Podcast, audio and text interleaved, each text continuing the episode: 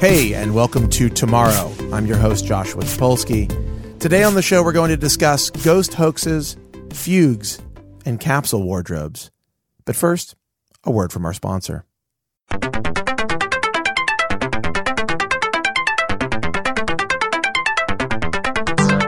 This episode is brought to you by Squarespace. Squarespace is the easiest way to create a beautiful website, blog, or online store for you and your ideas. Squarespace features an elegant interface, beautiful templates, and incredible 24 7 customer support. Try Squarespace at squarespace.com and enter offer code Joshua at checkout to get 10% off. Squarespace, build it beautiful. Tomorrow is also sponsored by Need. Need is a refined retailer and lifestyle publication for men. Each month, Need sources and curates a selection of exclusive products from brands around the world. They're presented in a monthly editorial, a lot like what you'd expect to find in a typical men's magazine, allowing you to find the best products without any need for copious shopping or research, which of course can be very time consuming. Need just launched Volume 2.5, featuring items from the likes of Nudie, Bell and Oak, Martial Artist, Serial, Nizzolo, and more. The new collection is available at neededition.com. They've also got their Spring Forward campaign running for a few more days. Small micro collections to help you transition into spring at neededition.com slash essentials. Discounts are up to 50% off. Tomorrow listeners who use the promo code, promo code, that's right, promo code, during checkout will receive 20% off their order.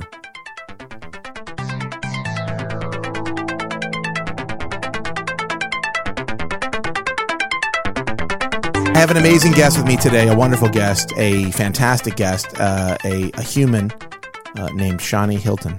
Hi, Josh. Oh, that's much, that's good. We did that before. The first time we did it, I, I don't think I appropriately prompted Shawnee to say hello, and then I was like, "Say hello," and I sounded like a jerk. I'm a podcast um, newbie. So, Shawnee his Shawnee. So Shawnee is the. Let me tell you about Shawnee. Shawnee is the executive editor of BuzzFeed News. Do you say of BuzzFeed News or for BuzzFeed News? for BuzzFeed News. Interesting. Not of. Well, there's two of us. There's Dory Shafrir, who's the executive editor right. Uh-huh. for culture for BuzzFeed News. Well, that's different. That's a different role. yeah. You're sort of overseeing all of the The, news. h- the hard news operation. Shouldn't you have a modifier then, like executive editor, hard news? that just seems very Let complicated. me make a recommendation. New title, executive editor, comma, hard news. I'm going to take that under advisement. okay. So anyhow, um, Shawnee is responsible for the the real news that you see on BuzzFeed. what is that? Well, I'm sorry. Well, like there's a lot of stuff on BuzzFeed that isn't real news. I mean, it's not news at all. It's not even trying to be news. It's entertainment. That's like saying, Okay. you know, Sorry. somebody's like the editor of Wow. of Big Brother Just on getting right, CBS. Just getting right into it. I mean, on BuzzFeed, there's okay. On BuzzFeed, there's there's funny stuff and cute stuff and weird stuff, and then there's news. And there's a lot of other stuff, but there's, There's- news. yeah, there's a lot of Okay. stuff. Not th- no, okay. There's not fake news. Not like the Onion. No, it's Right. it's just like No, I know, entertainment. I'm not saying I'm not asking. I know that it's not like it's not the Onion. Anyhow, Shawnee and I, uh, we know each other. I mean, through various people, but um, you're you're friends with my wife, Laura. I am. and lots of other people that I know. I am. And, uh, I work with your your sister in law. You work with my sister in law, Katie Natopoulos, um, who is an internet personality, also has a podcast, a BuzzFeed podcast called Internet. Oh, no, what's happened? Shawnee, just sit back. You are kind of relaxing, and I'm going to come to you. Is that more what you want to do? Sure. Now, don't you? Do now, I- you'll, now you'll be very self conscious about your relaxing. I, I I now I'm concerned that I was coming off very tense. Pull your chair forward just two inches. want to redo I that was trying to whole, fight that whole with Josh. intro. I feel, I feel like, I feel like we immediately got off to me like Getting- what I'm accusing doing is you I'm- of something. Mm. I'm taking him off his feet so you can come in with a right hook right here. I mean, I think real news could be interpreted in a bunch of different ways. Like the hard hitting news, All news is fabric. the real stuff. Wow. Okay. Should get Paul a microphone. Life is an illusion. not just not just news, life in general. Um, where do we leave off? I don't even know what we were talking about. We were talking about how we know each other. oh yes, you are. Uh, that's right. We know each other through a bunch of friends, and and my my sister in law, Katie Natopoulos, as you just said. Uh, anyhow, I thought you'd be really fun to have on this podcast because Thank we you. basically do many of the same things. You're actually there aren't that many people I think that I could talk to who I feel like really understand my job, who do the same job because it's a bunch of different things and it's on the internet and it's news and anyhow, I'm not saying that I'm saying your job is probably more fun and cool. Okay. It's doing, fun. Doing the real news at BuzzFeed. um, but anyhow, but we have similar jobs, and so I thought it'd be fun to talk. And we don't have to talk about the news, real or otherwise, but we can. We can, I love the First, news. let's talk about your history because Oh. Magnus, my producer, printed out a bio, which you know it's weird because we've known each other and we've talked, you know, and I I would never think that I'd be checking out a bio of yours, um, but I'm looking at it now, and uh, you're very impressive, very impressive resume. This is taken off of LinkedIn. which I haven't updated You in have some enough. time. You were the NBC4 morning editor from February 2013 to October 2013. Yeah. What does that entail? Um, I got to work at 5 a.m. This is in DC. This was in Washington, D.C., Yeah. um, WRC TV, Channel 4. And I would go to work at, I would arrive at work at 5 a.m. and put things on our website to do with the news. Mm. the real news. the real local news, the things that people care about, like, you know, is there traffic? Oh, And what was up with the police cars down the street Oh, last really? night? Yeah. that's fun. Murders, traffic. Um, I worked with a bunch of really like delightful morning news people who drank lots of coffee and had lots of energy. Oh yeah. Are you a morning person? I am now. That job actually turned me into a morning person. Really? Yeah. What time do you wake up now? 6.30, What time do you go to sleep? 10, 11. Consistently? Yes. Yeah, I have a problem with that. I don't know. I, I can't I can't seem to get myself out of my sleeping habits. What are your sleeping habits? Well, for a very long time I would stay up very, very late till like three or four or five in the morning and then I would go to bed and I would sleep until like noon or one in the afternoon.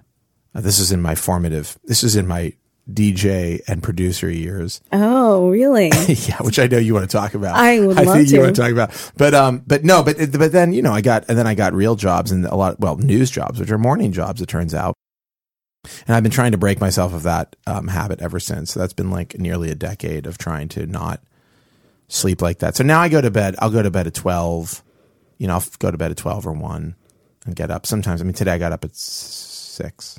right. You know. Well, I was going to say, how did a baby affect that? But your baby like remarkably sleeps. She the sleeps most but it- consistent she, hours. She was probably the most helpful thing in the world to getting my sleep schedule better because there's no. I mean, first off, you're exhausted. I mean, I wasn't as as, as exhausted as Laura was, but I was also exhausted. And um, there's no, you don't have a choice. Like the baby's going to get up.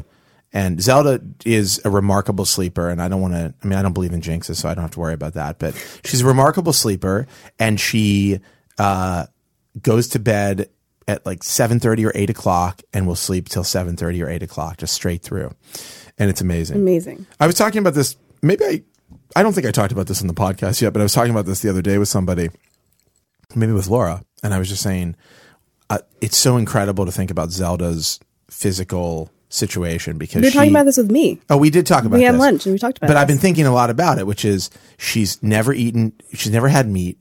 She's never eaten anything that isn't like pure and natural and just Right. like you know handmade by you know her fa- her parents, you know, her mother, really. Uh, She you know, does like seltzer though. she sle- she loves seltzer. That's na- basically natural. She does love seltzer. You know, she sleeps twelve hours a night. She's just like, she just must be so she's so healthy. right. And and I was just saying, like, imagine if you lived like that your entire life. It must be amazing for people who do that You probably feel really good. All you the feel time. amazing, but you don't know you but you never know what it's like to be completely shit faced drunk, which Right. I don't know if that's a good thing or a bad thing. Yeah, I don't. I can't go back. right. It's, it's that kind of thing that makes me wish I had.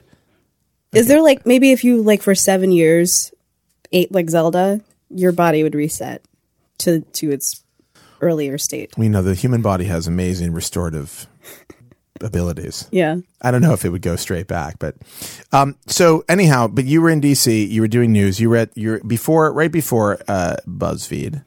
You were at wait. I was in NBC. Well, that's it. You went from NBC to BuzzFeed. I did. Yeah. So you moved to New York.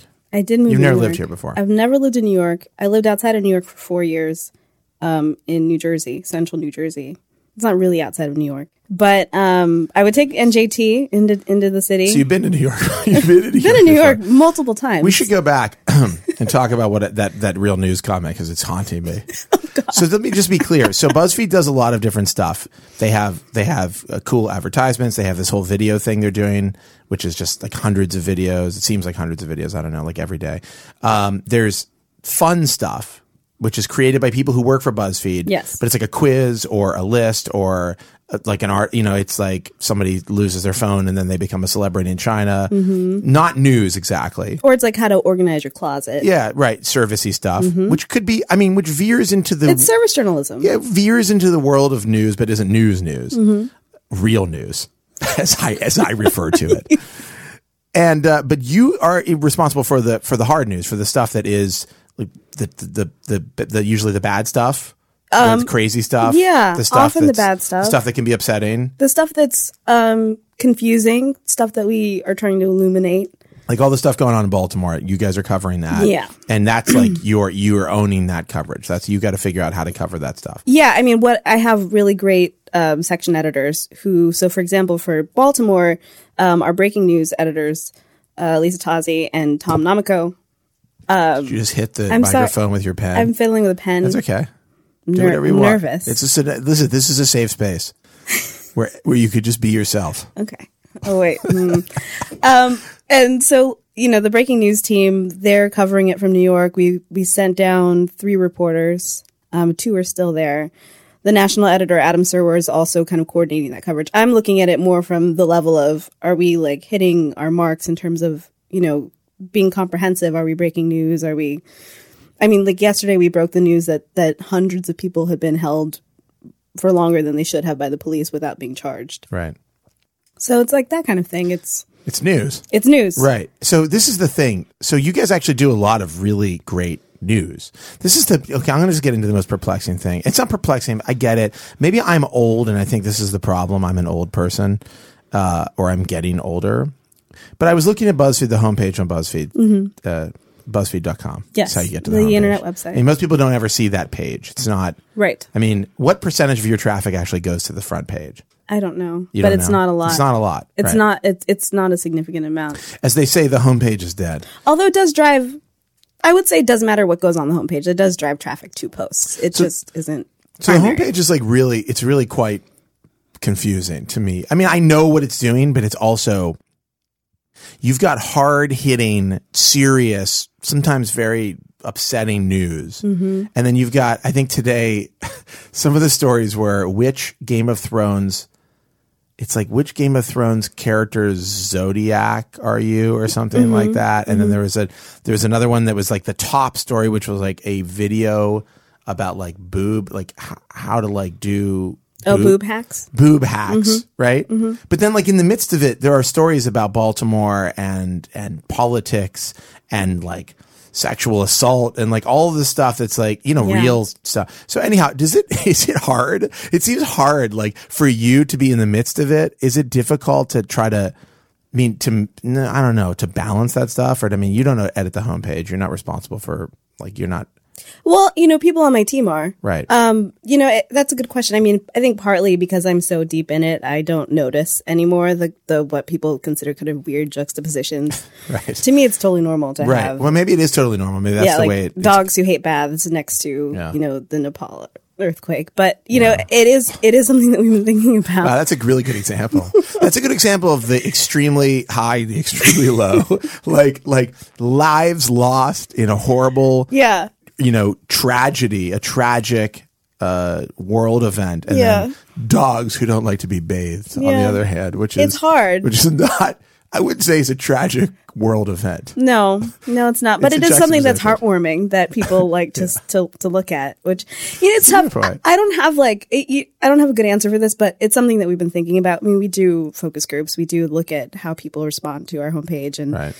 and we are in the process of kind of redesigning. I've been I've been a part of this sort of BuzzFeed News branding project for the last six months or so, where we are slowly rolling out different, um, different design choices and and really trying to like make it clear that what when people are seeing reporting, original reporting from us, that's what they're seeing.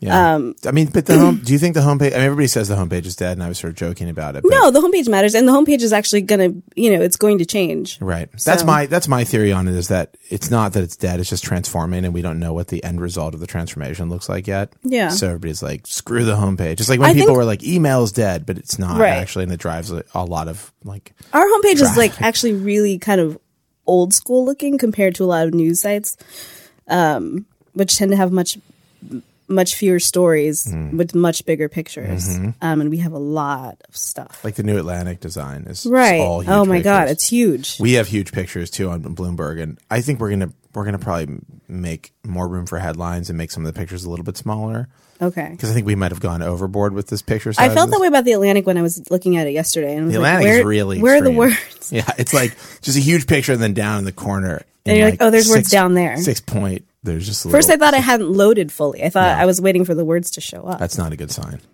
That's I'm not okay. knocking Love the you, Atlantic. No, the Atlantic's amazing, but you know, you want to you want to make sure people know that there's a headline or whatever. Yeah. I think. What do I know? This is some inside baseball stuff. This is two journalists talking about things that nobody else thinks about. Um, I think it's fascinating. I think it's fascinating too, but do you realize? I mean, you do realize that there's a very small. This is like on Twitter. I feel like this happens all the time. on Twitter, people are really riled up about something. Maybe we'll talk a little bit about BuzzFeed controversy in a second because this is a really good segue. But people get really riled up. Journalists are like, "How dare you know Brian Williams? Like this Brian Williams has got to go." I mean, admittedly, you know, he did lie about stuff, but I, think- actually wasn't riled up about that at all. no, but I'm just saying, I think that and it looks like everybody's mad because I follow a lot of journalists. and Right. You, you presumably follow a lot of journalists. I do. And journalists are, very- you know, they're very outspoken. And that's Yes. Mm-hmm. What they do is communicate with the world about things of import in their minds. Anyhow, I just feel like there's this whole thing where people just get really bent out of shape about stuff that doesn't matter. I mean, it doesn't matter to the rest of the world. And if you went out on the street and you asked a thousand people, like, how do you feel about this Brian Williams scandal? They'd be like, who's Brian Williams and what's a scandal? you know, I don't know. I hear you. So you had, but you guys had a scandal recently. I'm, I'm, I'm delving into this. Yeah, I think I'm go just gonna ahead. do it. So, and I don't want to go into the whole thing about describing it because, frankly, I'm not sure I even understand the scandal because I'm, I'm, I'm so busy. Like, I don't think I have the whole story, but the gist of it seemed to be, uh, uh, a post was deleted. There was a post about Dove that was deleted. Mm-hmm. It was a critical, sort of a personal essay, sort of an editorial about Dove. Am I getting this right so far? Yeah, about a campaign that they had done. about a, about an ad campaign they'd done, Mm-hmm.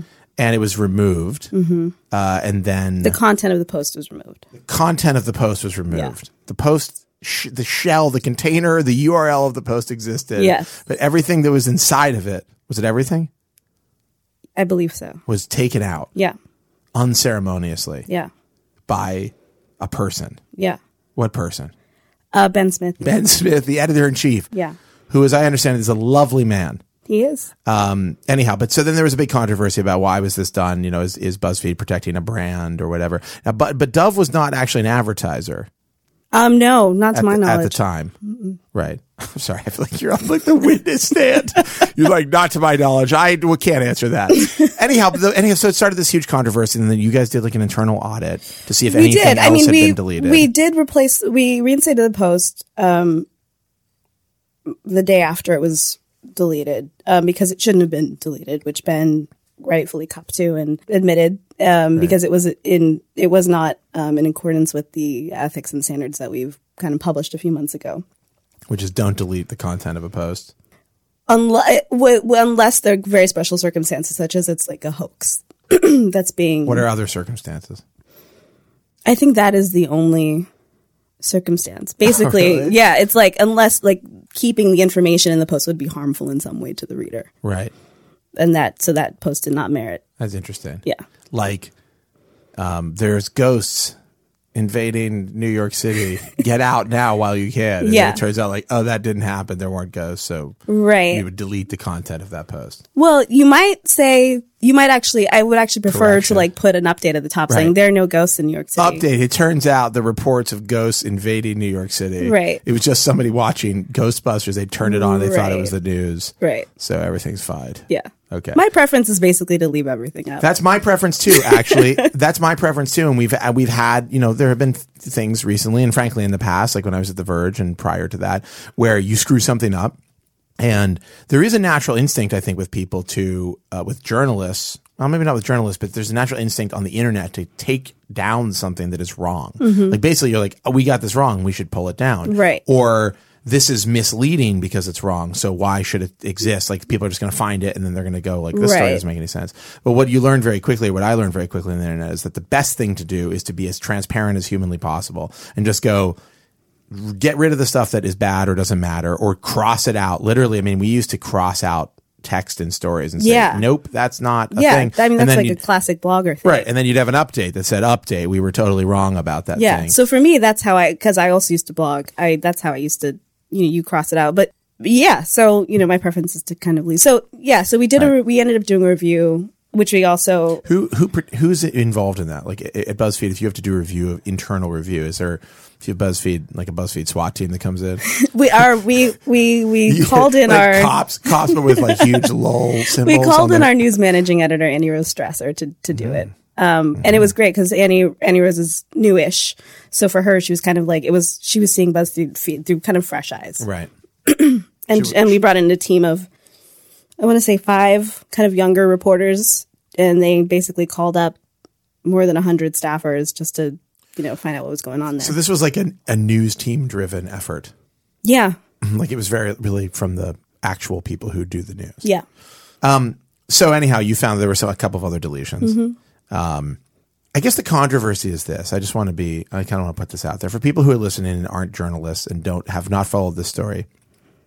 The controversy is BuzzFeed does a lot of stuff with brands and advertisers where it's a very close relationship. Sometimes you guys have, I think, a studio that will create content or people who will basically write content for those advertisers. You work closely with advertisers. You do content that kind of is BuzzFeed content, but is also advertiser content, not news, no, but stuff that's fun. yeah. usually it's, it- fun. it's kind of in the similar vein to of entertainment and, Right. and service. Right. They might be a quiz about, you know, which Scooby Doo character are you brought to you by the new Scooby Doo 3. Yeah. That has not been made, and but I would like to see it uh, if they are going to make it. Um, so I think the fear is, correct me if I'm wrong, that, that somehow this like advertiser sensibility, like sens- sensitivity rather, this advertiser sensitivity and relationship would bleed over into the real news, the real news that you're doing, Mm-hmm. uh, and it and, and inform or affect how you do the news. Right. For instance, if somebody were to write something critical about Dove, Right. and you took the story down because Dove was a sponsor, an advertiser, you'd worked with them, and had a relationship with them,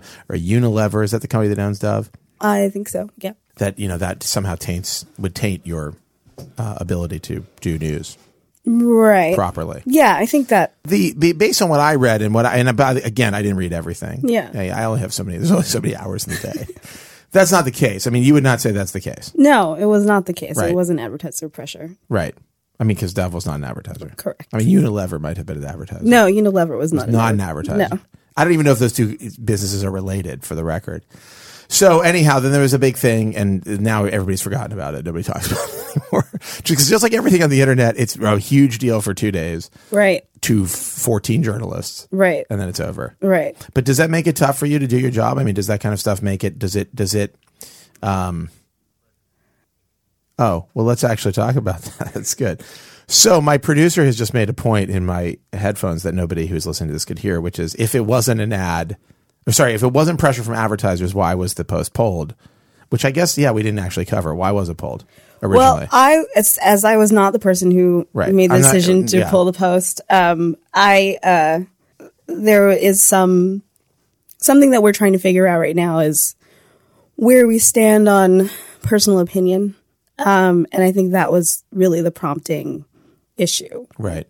It was an opinion piece essentially. Yeah. And the question is, do you guys do opinion pieces? Yeah, and Or we- should you do? We typically we do what we have. We have this first person section, which which is called ideas, and it's very much this happened to me. Hmm. Um, and it occasionally veers into opinion, but not very often. I think that's actually, um, I think it's actually an interesting problem. I mean, we have there's actually a kind of a line at Bloomberg where they have this thing called Bloomberg View, which is opinion, and then they've been very staunchly sort of anti-opinion in the rest of the organization. I'm coming to this fresh, you know, just sort of seeing how it's laid out. But there is a because when opinion looks like news, it is confusing to because opinion isn't actually news, right? Like somebody's take on something. Yeah. I mean, it can be newsy, but it, it can also be confusing to a reader who Yeah, I mean, I see there's value in opinion. I, I mean, for example, you know, Adam Serwer, the national editor, wrote a piece about why, even though Baltimore has majority black leadership, it's still seeing some of the same issues that Ferguson, where blacks were completely shut out of government. Um, the same issues that Ferguson had in terms of rioting and people feeling dissatisfied and feeling disenfranchised. Um, and isn't that, isn't that analysis? I mean, isn't that but you know his his perspective was that it doesn't matter how many black people you put into these power structures if the power structures are the problem, which y somebody could argue is opinion. Yeah. So we do go there sometimes. I mean, I think it's it's hard because Adam, for example, his op- his opinion on that is informed by you know a, years and years of reporting, and so you know for Ben and, and I, we're both kind of old school, kind of classic hard news people, um, and so there is a little bit of a tension and discomfort with opinion. But Right. with that said, we're still figuring it out. I Yeah. mean, there's plenty of Today, before, like I was saying, I was reading the site, like sort of preparing. As you can see, I'm extremely well prepared. Mm-hmm. You are. Having totally understood the, the controversy from beginning to end. But, you know, I was just trying to, you know, because I think that I think BuzzFeed does some really awesome journalism, but I also feel I'm conflicted as a journalist who I'm conflicted in two ways, actually. One way I'm conflicted is BuzzFeed's doing this like really hard, serious journalism that feels out of sync with the other stuff BuzzFeed does. And I feel like, in what way is it out of sync? well, it just feels like there's two different, there's um, two different entities, you Mm-hmm. know, right? There's like BuzzFeed that's fun and viral and weird. And, you know, it's, it's, um, it's the it's the BuzzFeed I think you think of as the original BuzzFeed, and Mm-hmm. then there's the news piece of it, which is v- very serious, Mm-hmm. very serious, and those two things just don't they just don't go together. I mean, I think from my perspective, so I've been at BuzzFeed for um, about two and a half years now, and you know, I think it's a matter of time.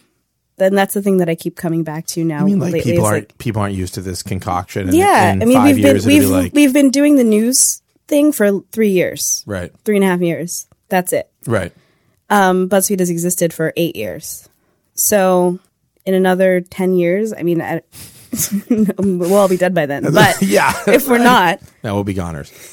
but if we're not, people will be like, yeah, that's just the news. No, I I agree. Yeah. but it, coming from the world of of like I just find it interesting that people seem really fixated on this, but maybe it's because I'm really deep in the weeds.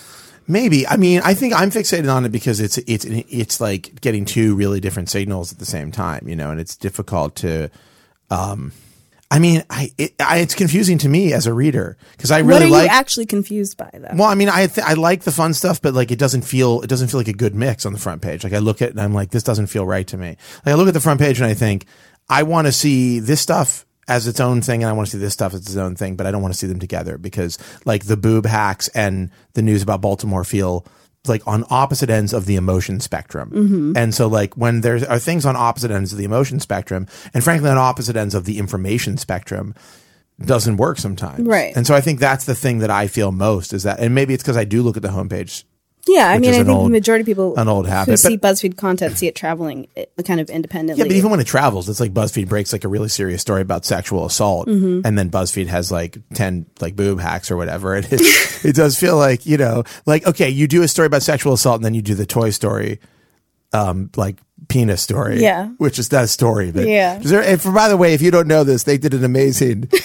Who did this? Who did the Christian post? Zamora, Christian Zamora. very talented. which is um can you explain it actually i it's like here's my explanation it's like it's a listicle can i say a listicle it's a list we call them lists. sure it's a list of um things about encounters with penises basically sexual sexual encounters with I penises think things it, that I think you the title was "Think Faces That Any Person Who's Had Sex with a Penis Can Recognize." Yes. will So it's recognize. about people who have sex with penises. And then all of the all of the faces, all of like the pictures are stills from Toy Story movies. yes, which is, you know, on so many levels is amazing it's really well done. and also awful, but amazing.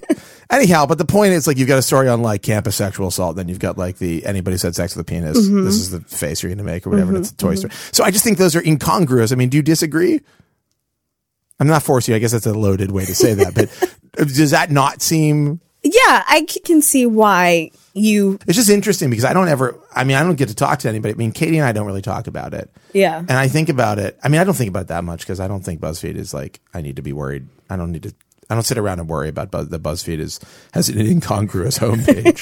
But it Good. I is hope something that a doesn't lot. keep you up at It does. That's why I'm staying up so late. I, I'm just like, what? Can't they get the homepage straight? um, no, but it's something that's interesting, and you work there, and you actually are doing like I think the work you're doing is really amazing, and a lot of it is like, wow, this is killer journalism, and there are great you have great writers and editors and people. Yeah, that, I mean, I guess I would worry more if it affected the work, the ability for of our journalists to do the work that they're doing. Right. But it hasn't. Right. Um, people, well, people, unless you write it, unless you write that Dove post. Um, no, I'm kidding. It's a joke, sort of, but not really. But it is. No, I mean, but oh, that that's like a fluke, yeah, right? It's not like an actual thing. no, Yeah. it's not something that happens. So I mean, it's it, it's that, but that's I think that's the that's the fear. That's why people freak out about that. I think that's because it is because you have those incongruous things, and then you've got like some weird. And I think that's why people freak out. But you know what? People freak out about everything. I They guess I do. shouldn't. People freak out about everything on the internet. I mean, literally, I somebody tweeted at me today. They thought the front page of Bloomberg was was clickbaity, and I'm like, how did you feel about that? I was like, I don't know. There's like a story about Ben Bernanke, and like, I mean, some, I I was like, your level of your your your idea about clickbait must be really Yeah. weird, you know. Anyhow, at this at this very sensitive moment, I've been told by the producer that I have to do an ad. Should we finish off this? t- I feel like I've been completely on the attack here, and I've upset you, I'm not upset. and I didn't want to do that because I really respect you and your work, Thanks. and and I and BuzzFeed. I mean, I guess the thing that I will say um, is that our reporters are able to pick up the phone and call people and get information and get answers. And if they couldn't do that because of the incongruousness, Incongruity. incongruity, I'm an editor um, of I do that all our the time. Like, how do you spell this? How do you spell and? of our we- of our website, then I would be more concerned. Right. but they don't Right. have a problem getting the stories you and think- breaking news. So. Do you think there'll ever just be t- two separate BuzzFeeds? Like, they'll be like BuzzFeed for fun and BuzzFeed for. I don't know. for That's a good serious, question. Hard-hitting When you stuff? get Jonah in here, I'll have him answer that question. I feel like I feel like he would not answer that. I mean, he might answer it. Okay, now I have to do an ad, um, and you're not going to participate in this No. because because that would be wrong. Yes.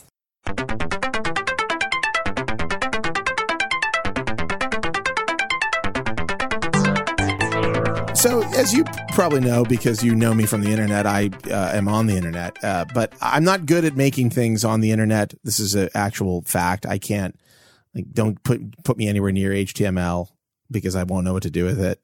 Uh, but there's this thing called Squarespace, uh, which solves the problem for many people like myself who suffer from a deficiency in understanding how to make websites. Squarespace allows you to make a website without having to know anything about website building. It's uh, simple, it's powerful, it's beautiful. They have 24 7 support via live chat and email, not telephone support. Don't call them. They will not answer. It's, don't bother. I don't even know. There's not even a number, so you can't call them. But uh, it's only eight bucks a month, and you get a free domain if you buy Squarespace for the year. Uh, they use responsive design for your website. Your website scales to any screen. Cover pages, a feature that allows you to set up a beautiful one page online presence in minutes. That's like, I don't know what the scenario is with that one, but I think it's handy. It's like you were at it, you're at a dinner party and you say to somebody, you should check out my website, but you just made it up on the spot. You don't actually have a website. And then you just dash home and you just do a cover page and there it is. So you don't look like a huge liar. Uh, and it's great for photography, sites, and portfolios. Uh, you can start a trial with no credit card required and start building your website today. When you decide to sign up for Squarespace, make sure to use the offer code Joshua to get 10% off your first purchase and to show your support for our podcast. Well, it's my podcast. I mean, Magnus is involved, but I guess it's our, I'll say our podcast. Is that okay? Um, thanks, Squarespace, for your support of tomorrow. Squarespace, build it beautiful. Getting your mailing and shipping done can seem like a no win situation. Going to the post office takes up a lot of time. Uh, leasing a postage meter, which I don't didn't even know you could do, is expensive, and you have to have multi year commitments, and there's hidden fees, which sounds awful. Uh, but there's a better way. Stamps.com. With Stamps.com, you can buy and print official U.S. postage for any letter or package right from your desk using your own computer and printer. You can even get special postage discounts that you can't find at the post office and you know you don't have to go physically to the post office which is a big plus because at least in new york the post office is usually a nightmare plus stamps.com is more powerful than a postage meter at just a fraction of the cost you can save up to 80% compared to a postage meter And I'm not actually a, a person who mails things. You know, I haven't been. Uh, in fact, in fact, actually, my wife has has uh, sort of made fun of me because she likes mailing things and I don't. Uh, this stamps.com could be my gateway to mailing because I'm also very lazy.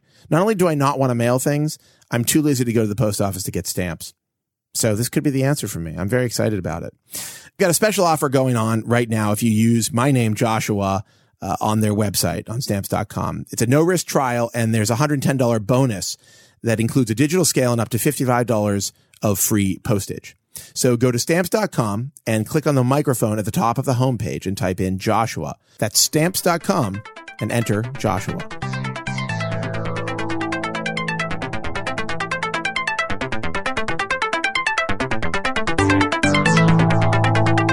Okay, we're back with Shawnee Hilton. Hilton. And Hilton. that's my accent. I think that's my Pittsburgh accent, which, what did I say? Hilton. What is a Pittsburgh accent? It's like a, they call, it's like a Yinzer accent. Uh huh. You don't know about the Pittsburgh accent? Uh-huh. No, I'm from California. Well, that doesn't mean you can't know about the Pittsburgh accent. I think that specifically the, means I can't know about the California accent, and I'm from Pittsburg. Well, so how do you explain let's that? think about that. No, let's not think about it. Um, the Pittsburgh accent is just a very not good sounding accent, and I don't think I have a lot of it. But every once in a while, like on certain words, like color. Mm-hmm. How did I say it? You said it fine. No, I didn't. Color? I said like K E L E R. That's what I just said. Color, not color, which is how people. I think how people normally say it. Anyhow, so let's talk. Down. Well, that's the thing is the Pittsburgh accent. Magnus just asked me how you say downtown. The, the Pittsburgh accent you say downtown is like downtown, Downtown. downtown. That's actually what it sounds like, right? Get out of here. That's the way it sounds. Please not do not use any of this on the podcast. I just want to have a nice conversation. So you just moved to Cobble Hill. I did. Tell me about your new apartment. Is it what kind of apartment is it? Describe it. Is it a one bedroom? Is it a studio? It's like a fake one bedroom. What's a fake? What is a fake one bedroom? Well, there's there's like a French arch between the bedroom Oh. and the rest of the apartment. oh, okay, I see. But there's not a door. There's no door. You got to put a door there. I could put a door or maybe a curtain, but Put that it- seems yeah, like you that know, would you be should put is cheesy. like the beads. I was thinking about the beads. Nobody has beads. I don't even know where you'd get those beads anymore. But I kind of like that it's open, so I don't know. I haven't Nobody. decided yet. You know what? I'm sorry. You don't want to be talking about your I apartment don't. on this, do you? Um, so here's what I want to talk about. So on my way, before I came into this podcast, Uh-huh. I, I asked my dear friend Katie Natopoulos My sister-in-law. what I should, you know, talk to talk to you about, and and she said, um, did you know that Josh didn't get into journalism until he was like 30 years old? And I said, Uh, yeah, might have been a little bit younger, but yeah. fine. Point taken. And I said, yeah, I, I knew that he had like some previous life in music, uh, making music. And she said, yeah, he had like a number one hit in the UK. This is how rumors get started. It's not the number one hit. It was in the top. It was in the top forty. It was twenty nine. So, you had a number one hit Okay. in the UK Yeah. um, called Pistol Whip, and I, I pulled it up on my s- my um, my iPhone, Mm-hmm. and and and it was pretty good. So it's it's at nine minutes Oh, yes. long, It's nine minutes and thirty two seconds. I think actually. and I listened to it on my way here, and I feel very amped. It's, That's why I came in guns blazing. it's a uh, it's a song I wrote in nineteen ninety seven. I think it was released in ninety eight.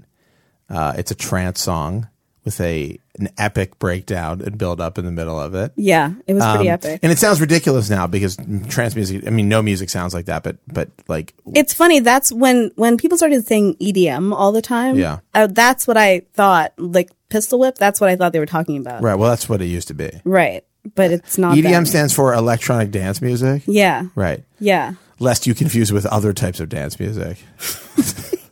is, there, is there any non electronic dance music that's No, made? I don't what, think so. What would that be? Like swing? like, I don't understand. I mean, Like I, waltzes. yeah, no, I'm saying. I was listening to Bach today. Really? I'm really into the cello. Really? Mm-hmm. Like just as an instrument. Yeah, it's just got a good sound. I put on the radio the other day and I heard the most beautiful piece of music. It was a fugue. Ugh, I A love Bach. fugue. It might I have been have a Bach. Mozart. No, Moz- Mozart, maybe. I don't know. I have a I have a, a collection of fugues Do you? that sound really um, funereal. Performed by whom? I can't remember. Is it the uh, Los Angeles Orchestra? No. Oh, okay. Because maybe we maybe we know Have the same fugue. Yeah, fugues are um they're intense. They are intense, but Um, they make you feel things. Yeah, no, exactly. I actually it'd be cool. I was thinking when I was driving, I was like, maybe I'll be a guy who gets into classical music, Mm-hmm. and then I thought about what that would be like, Yeah. eh, and it's not cool. It's not a cool thing to be into. I was feeling that way. So yesterday I was listening. maybe it is. I was listening to some classical because I was editing, um, and I was looking for a really good version of Bolero Yeah. by Ravel. Uh-huh, I sure. think that's how you pronounce it. You know, it's that song that's like sixty minutes long and it builds up and then dun, uh, what? I'm not gonna. Oh, you're I'm not gonna sing. You're that. gonna sing Bolero. I- I'm No, not. please do. because then I would sound ridiculous. Uh, we'll just put a little bed of Bolero in here, Magnus, because I think it's public domain. We'll just slide a bed of Bolero You into should. this.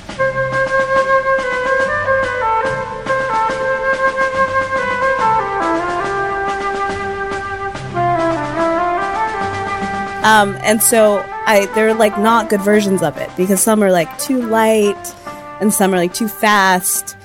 Um, So, did you find one? And I li- had to listen to like four versions to find the one that I liked. And it wasn't really the one that I liked, but it was close. But do you have the one you like on your phone or something? The one that I like, yeah, I have on I have on like Google Play Music or something. Google Play Music. Do you remember that? yeah, I remember it. What kind of phone do you use? I use an iPod, iP- iPhone.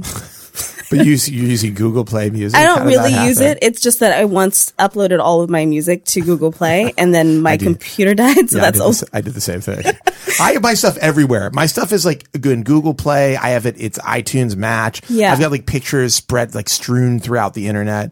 I mean, when I die, it's going to be a mess. Yeah, they're going to be same. like all his stuff is. We got to go get all his. I mean, I don't know who this is. Like a team of. This sounds like a Internet. Mm-hmm. team of archivists. That's what I imagine would happen. They're like, we've got to get all this stuff for the museum. That'll be the new service.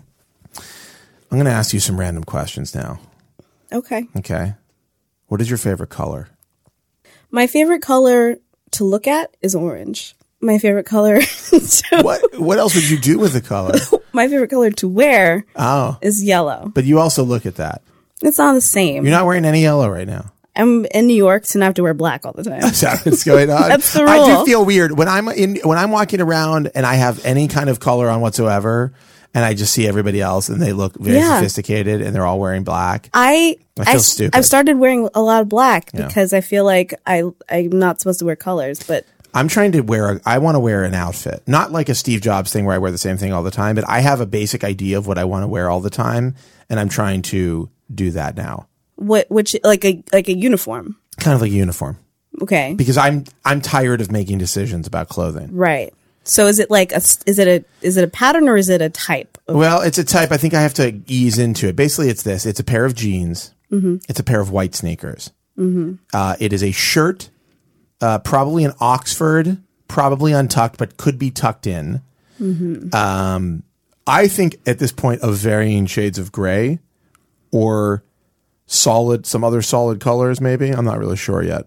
I have quite a few of those: blue, various it, blues you're you're describing a capsule wardrobe. hold on a second and then a and then a overcoat of a type of a gray overcoat What kind of gray? well i could it could vary like for instance i today i was wearing because it was a little bit chilly in the morning i'm wearing a like a heather dark heather gray um, wool overcoat Mm-hmm. with the collar turned up because that's a cool way to wear overcoats i think if the collar's down you're just basically a huge loser um, and i would not want to be caught with anybody thinking i'm a loser No. so anyhow, with the collar turned up, but I, I would like a lighter a lighter overcoat for sort of the springtime. Mm-hmm. I don't have one. I've been looking for one, and that's it. That's the like whole a top coat.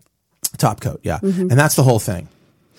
yeah. That's what. So that's it. So you want to eliminate choice from your life. I want to eliminate choice because I am I uh, I I don't need to make choices about my clothing anymore because it's like I'm just I just need to just not that ha- needs to not be a thing that I spend time thinking about. That's what I'm trying to do. I'm working towards that. That's fair. I'm similarly working toward that, but I I'm I have trouble being limited by What would stuff. your what would your uniform be? What would your capsule wardrobe be? Well, here's the thing. I dabbled in the capsule wardrobe concept. Oh, you did. I did. It's this thing where you have like 30 you get it's 27 or 33 or 37 items of clothing. Um and that's all you're allowed to wear and keep in your closet. It's a lot. That seems like a lot. Well, some people do it including like undergarments Oh. and jewelry, and some people Did you just include undergarments and jewelry? no. That seemed too too restrictive. Yeah. But then I started making a list of like the thirty seven items, and I was like, this isn't enough because I'm a working woman and I don't have time to do laundry all the time. Yeah, but you could have duplicates. Well, no, Oh, You, can have only to- have you one. to- oh, but that's like this is like an eco thing. Now you're talking about some well, green it, shit. it started feeling like it was like compulsive. yeah, I don't. behavior. I think that's ridiculous. I think 37 types makes sense. Yeah, no, this is like 30. Like you have one graphic t shirt and one white silk blouse and but- one pair of jeans. See, but that to me is e, that to me is I get it. Like then you mix and match them. And Yeah. You're like, oh, I'll wear this top with this, and then, but s- see, e, that to me is too much. That Yeah. that the problem is the mixing and matching. The problem is like, how do I? What do I pair this thing Yeah. with? And then you've got thirty-seven. Yeah. Well, I mean, how many out of thirty-seven? How many combinations would that be? mean, I it's don't a- know. I'm not a mathematician. No, but it's a ton of combinations. Well, so I went. I, here's the thing: I went to Paris. I went to France for vacation for wonderful, my birthday. It was wonderful great. town. Um, and I Your birthday, which is March 9th. yes, stalker. It's like you just said it before. I'm not stalking you. You literally said it a half an hour ago. I did. Anyhow, Um, and I brought a one carry on bag for a that's cool. three week trip. that's crazy and insane. It was really challenging. It was like my attempt at doing a capsule. Why? wardrobe. Why of all the pl- times and places to when you were get- you're like going to Paris? You for how many weeks? Well, I went to London to work for a week, okay. and then Par- Paris for a week, and then the south of France for a You week. have offices in London. We do. Are they cool? Um, the office that we were in is not cool. It was like a um, we're not in that office anymore. I don't really want to talk about it. It was like a conference room that where like seven people sit. I wasn't trying to, you know, I wasn't trying to further. um, it's really attack it's you. really traum- it was just really traumatizing. We have a really cool London office, which I've been to for the first time, and it's like an insane, you know, three buildings put together, like Yeah. completely out outrageous scale. We don't have that. No, I know, but I'm just saying. Well, no, I mean, you know, I'm impressed by it. did as you well. find in London that people make tea for each other all the time?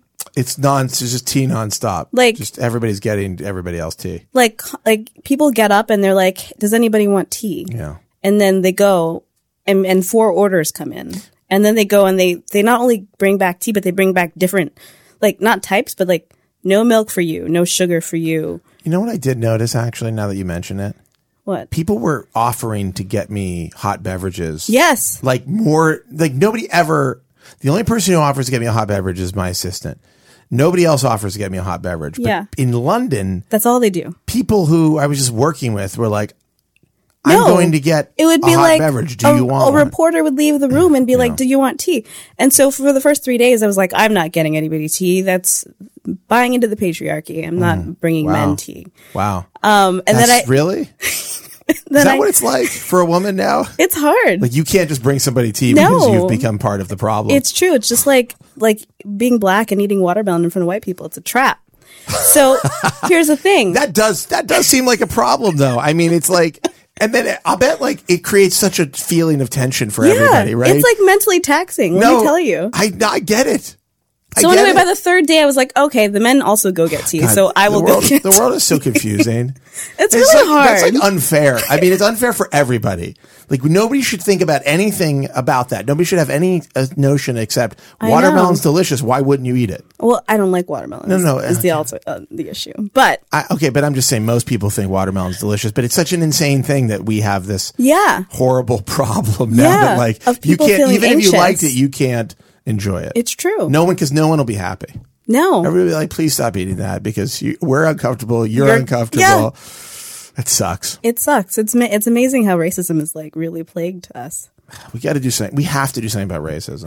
Actually, I want to talk about this really quickly. I know we're going over. I know we're way over, but I want to talk about this. Like one of the things that I think is really impressive, and I think is is BuzzFeed has an amazing, like, really diverse staff. Like, and and, and It's that sounds- all right. It's not that sounds bad. stupid. I mean, but it's like honestly, I think it's a very comparatively, and I'll speak personally. Like I'll just say at Bloomberg, I would like a more diverse. I mean, I just got there, so I can't take responsibility for everybody who works at Bloomberg. I mean, there are like twenty five thousand people at Bloomberg, so I Right. just want to say I cannot take any responsibility Right. for that. But um, but it is you know because we are trying. It is like you something you sit down and you go like, well, you know what, Jesus, there's a lot of white people in this newsroom, you know. I've felt that way in almost every newsroom. Oh. yeah, well, that's because that's because there's a lot of white people in newsrooms, you know, and it was and and and it's something that like every day is like, how do we change this? Like, how do we make this better? Because it's not because actually in news, the more different opinions and ideas and like backgrounds and sensibilities you have, the better off you are. I mean, I found that in in, in, in at every turn, and we I try to sort of have our group. I try to be really open Mm-hmm. and just like everybody's talking and everybody's ideas are important and everybody should be listened to. And so like in that situation, it's always like, oh, you thought of this in a way that I never would have thought of it, and that's great. But if you only have people from like basically one background or like Yeah. two backgrounds, it, it's not that. I mean, it's you're limited, right? So there are many great business reasons why you'd want a diverse newsroom, but also like it just is lame. I think it's just like Yeah. you basically look like a bunch of racists if you don't have, you know, you're like, well, yeah, I don't know. Only white people applied for these jobs, you know? Yeah. Anyhow, but you guys are, I don't think you have that problem, or at least you're, you're moving away from that problem. Yeah. So it's what is been- the trick? you want to No, know I the don't know. secret? No, I don't know. Like actually, how do you, I- how do you, I mean, how do you, and what, it, what would you say to people who are having trouble building, Well, building diverse newsrooms I I've been or asked. any, any rooms for you that know, matter? that's. I mean, I think it's. So I've written about this in the past, um, and I think the thing that people need to understand is it's not hard to diversify, but it does take work. Which like those That's two vague. things are. That's a really vague I statement. know, I know, and I've outlined this in a very thoughtful Medium post. Uh, Oh, what's Um, it called? it's called "Building a Diverse Newsroom." Is Oh, work. come on. I'll just read. That's fine. I'll just read that. You know, No, Yeah, I'm I just just saying, what yeah. I just mean that you know there's there are the issues of networks and people just thinking not only about um about their own networks and and and expanding kind of the search, but also but also thinking about for me pipeline is a big issue. Um, so if you're hiring a particular pot- position, then you know like the candidates for this, the pool for this is going to be very white and very male. Okay, fine, we know that. that's like everything. Right, like say you're hiring, a, you know, a tech reporter or whatever. Although actually, the tech reporters are very female these days. We've got a, a good Yeah. number of them. Um, but you know, say you're you're you're hiring, and you know that this position is most likely the the majority of the candidates are white and male. Then you start thinking about ways in which you can kind of open up the pipeline in other places. Um, and for us, that means we have a fellowship program, we have a fellowship in news, we have a fellowship, um, what we call Buzz, Uh, and we think about ways to bring in really junior people and give them the, the at least the opportunity to build that experience. Right. That was something we did. I mean, we did, and they continue to do it um, at uh, Vox and The Verge. Yeah. Um, and and you know, I, I think it's. I mean, I think we're going to be doing some of that at, at Bloomberg. It's just it's just tough. I mean, it's tough. I mean, it's actually tough to develop talent. It's tough to get talent that exists. It's tough to develop talent. I actually think um, rigorous training is should be like a part of any newsroom that people don't come in knowing everything. In fact, a Right. lot of people come in knowing nothing. Right. And it's really easy. Like to me, doing news in many ways is kind of a math problem. Like there's certain questions you have to ask in a certain sequence and there's Yeah. certain ways you have to structure a story. And once you figure out some of those and you understand the systems, Yeah. it becomes really easy, not easy to do news, but like with people with the right instincts and who can write, Yeah. it's not like, it's not magic. Yeah. It's actually like quite yeah. simple. I mean, I think the other thing is young young talent is a big part of it because you know at the kind of top tier, it, there's just a small number of journalists who are kind of bouncing around publications, um, and then when you look at people of color or women, that's an even smaller pool. And I think instead of trying to go for the like one big black name you know or whatever the case may be, or Mm-hmm. female or Asian, um, or Latino, You got to get that one black person. like the one like everybody can't hire Ta-Nehisi Coates is what I'm saying. so like that was who I was going to get. so instead That's maybe my you one should pick. like hire your like hire somebody young. I don't know. But instead people are often giving shots to people who look like them. So Right. so Right. think about who you're giving That's a chance interesting. to. What is a song that changed your life? A was a song that tough one. a song that changed my Yeah, life. something you heard and you're like, my life will never be the same after this. Um, Does that exist? Maybe not everybody has that. No, I think I think the song that that changed my life that it was, would probably be um, "Places in My Past" by James Taylor. I don't know that song. Well, I don't know any. I only. You don't know I any know James almost Taylor? no James Taylor. I know a lot of James Taylor. really? I love James Taylor. You do? I do. I'm not a fan. But you don't know any James Taylor. I've How what would you I've know? heard. What I've heard. I don't think I'm into. Well, it's no pistol. You know, I wasn't saying that he's not as good as Joshua Ryan, the artist that created the top 40 The UK number one single. UK Sorry, number- the number one UK hit single Pistol Whip. We can't all be we can't all be the guy who made Pistol Whip. You know, James true. Taylor has done some stuff I'm sure that's pretty good. I don't know. It's just it's I, I I'm What is it called? places in my past. Huh. Sounds like a downer. Is it a It's not. downer? It's see James Taylor's secret is his songs sound like Wow. downers, but they are actually like huge uppers. They're actually upbeat. They're like actually songs about like affirmation of life. Hmm. I don't know. What is your favorite movie of all time? I don't have a favorite movie. I don't like movies. What? They're too long. What? They're so short. They're too long. They're short by comparison to what we uh, enjoy as popular uh, media now. no, Unless you're thinking of YouTube, which in which case is much much shorter. I think the perfect You don't length. really you don't have a favorite movie. I I- here's what happens when I go weird. to the That's very movies. weird. Here's what happens when I go to the It's movies. extremely strange. At about 42 minutes in, I keep I start to wonder if there's more. There can't be more plot. What do you- Like there can't You're be like, more. "This is movie." it, right? It's there's gonna like end soon. there's like not more left, is there? That's I and maybe that's just because I watch a lot of Grey's Anatomy. oh, that's right. You're into Grey's Anatomy. I like I think 42 minutes is the perfect length for a televised um We're way over 42 minutes on this, aren't we? Speaking of perfect lengths. yeah, sorry. Uh, so you don't like movies, but you do like Grey's Anatomy, and you also like James Taylor. It's a very, it's a very strange picture you're painted. And cello. It's a cello.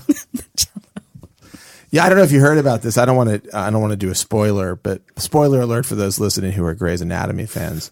The character of McDreamy recently died on the show. He did. Yeah. Were you a fan of McDreamy? You know, I was discussing this with another friend of mine who's a who's a big fan, um, or was a big fan of Grey's, and watched it just to see McDreamy die because she hasn't watched it in a long time, and She always wanted to see him go. she just wanted. She was like, I've been she wanting to couldn't see him believe die. it, so she had to watch it just Yeah. to make that it was true.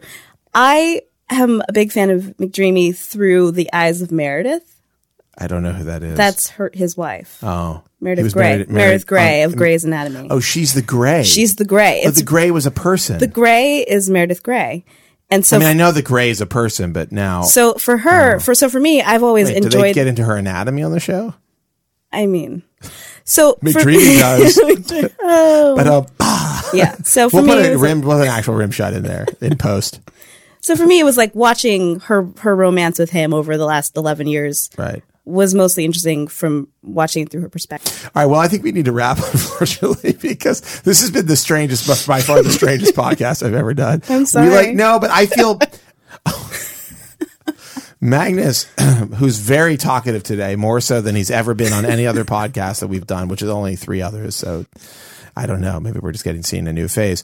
Mm, Uh, he asked about you were in a sorority. We were talking about this before. Uh, Alpha Kappa Alpha Yes. which is the first Greek lettered sorority established and incorporated by African Amer- American college women. Yes. That's what I'm just reading this off of your LinkedIn information. Oh. And you said black sororities are better than uh, white sororities. Can you expand on that? I'm sure it's true, but I'd like to know why. You know what I the the affection that I have for black sororities is that they are like lifelong affiliations. So the it's to me it's great. So you know you go on Facebook and you see you call your sorority sisters you call them your sorors, and you see like them what? soror. That's Greek, oh. I think. And you see like a woman who's been a member of the sorority for fifty years, Yeah. and she's like doing a ceremony and they're celebrating her you know her membership, and she's been doing community service. And Isn't this true of all sororities? no, I don't think Really? most sororities outside of the Black Greek letter system don't do um, like lifelong chapters. Like you're in a chapter your entire adult life generally. so Unless are you drop- still are you still active with your sorority sisters? I and have. sorority I'm events? not active because I um, work too much. Oh, But you but you would be active. But if it's the your- thing that I live if Your in, job actually. wasn't your Yeah. entire life. yeah, Yeah. and I'm sure after this I'm going to get an email from so- some sorority I'm gonna sisters. be like, saying, I doubt. I listen. I'm gonna join, be honest. with you. join I'm- the chapter. I'm gonna go. You don't ahead have and- a, a large Black Greek female let reader. I'm going to guess listenership. like I'm going to guess like first off, I mean at this moment I don't know that there's a large female listenership of the podcast. I think black females would be an even smaller percentage. Uh-huh. And those who have been in a sorority are probably like it's a very I mean honestly, if you're a black woman who's been in a sorority or is in a sorority and listens to this podcast, please contact me cuz I just want to find out what's going on with you. Like I want to know like how you ended up on listening to this. Yeah. Uh, That would be an interesting story, I'm sure. I think it'd be great. I don't know, but now, but Mm-hmm. now that you've been on and you're a, s- you're a member of Alpha Kappa Alpha, who knows what's going to happen? It, Mm-hmm. it's I a can whole get new world. huge, huge, It's a whole new world. huge new listenership. Um, and I think that's a great place to leave it. Magnus, did you get the answers you wanted to know about black sororities? Are Actually, you is that- are you happy now, Magnus? Yeah, you I happy? feel like you've been interviewing beh- be behind the It's scenes. true. He's been. Oh, oh, oh, oh, Magnus has been drinking. That's why the, he's so talkative. I haven't even Interesting. had a chance to finish my. I know. I vodka soda. finished mine, and I've been frankly thirsty ever since, Paul. No, I mean, no big deal. Um, anyhow, we should wrap up. Uh, Shawnee, thank you for doing this, and I would lo- love for you to come back. Uh, I am a big fan of you and your business. Thank you. Uh, I per- have a per- you know a familial, uh, obviously investment in the business. I mean, Mm-hmm. I, I want things. I want things to go well, As do I. uh, and I think they're going pretty well. Josh, this has been great. You and I. oh, come on. I, lo- I love talking to you. Uh, You're being sarcastic now. No. I think you are. Not at all. I love talking to you. I wish we did it more often. Maybe Well- maybe you'll be a regular on the podcast. Who knows? get you in here with get you in here with Katie Yeah. or some other people. Maybe, Maybe- some sorority sisters. Maybe Katie and I can interview some of my sorority sisters. that should just be one episode where I don't appear at all. And it's you and Katie And interviewing- Magnus. N- Yeah, Magnus will be there, and you guys interviewing your sorority sisters. Anyhow, um, thank you. Again Thank you. for joining me. Uh, and that's uh, tomorrow for this week. I'll be back next week. And as always, I wish you and your family the very best, despite the hardships that await you down the road.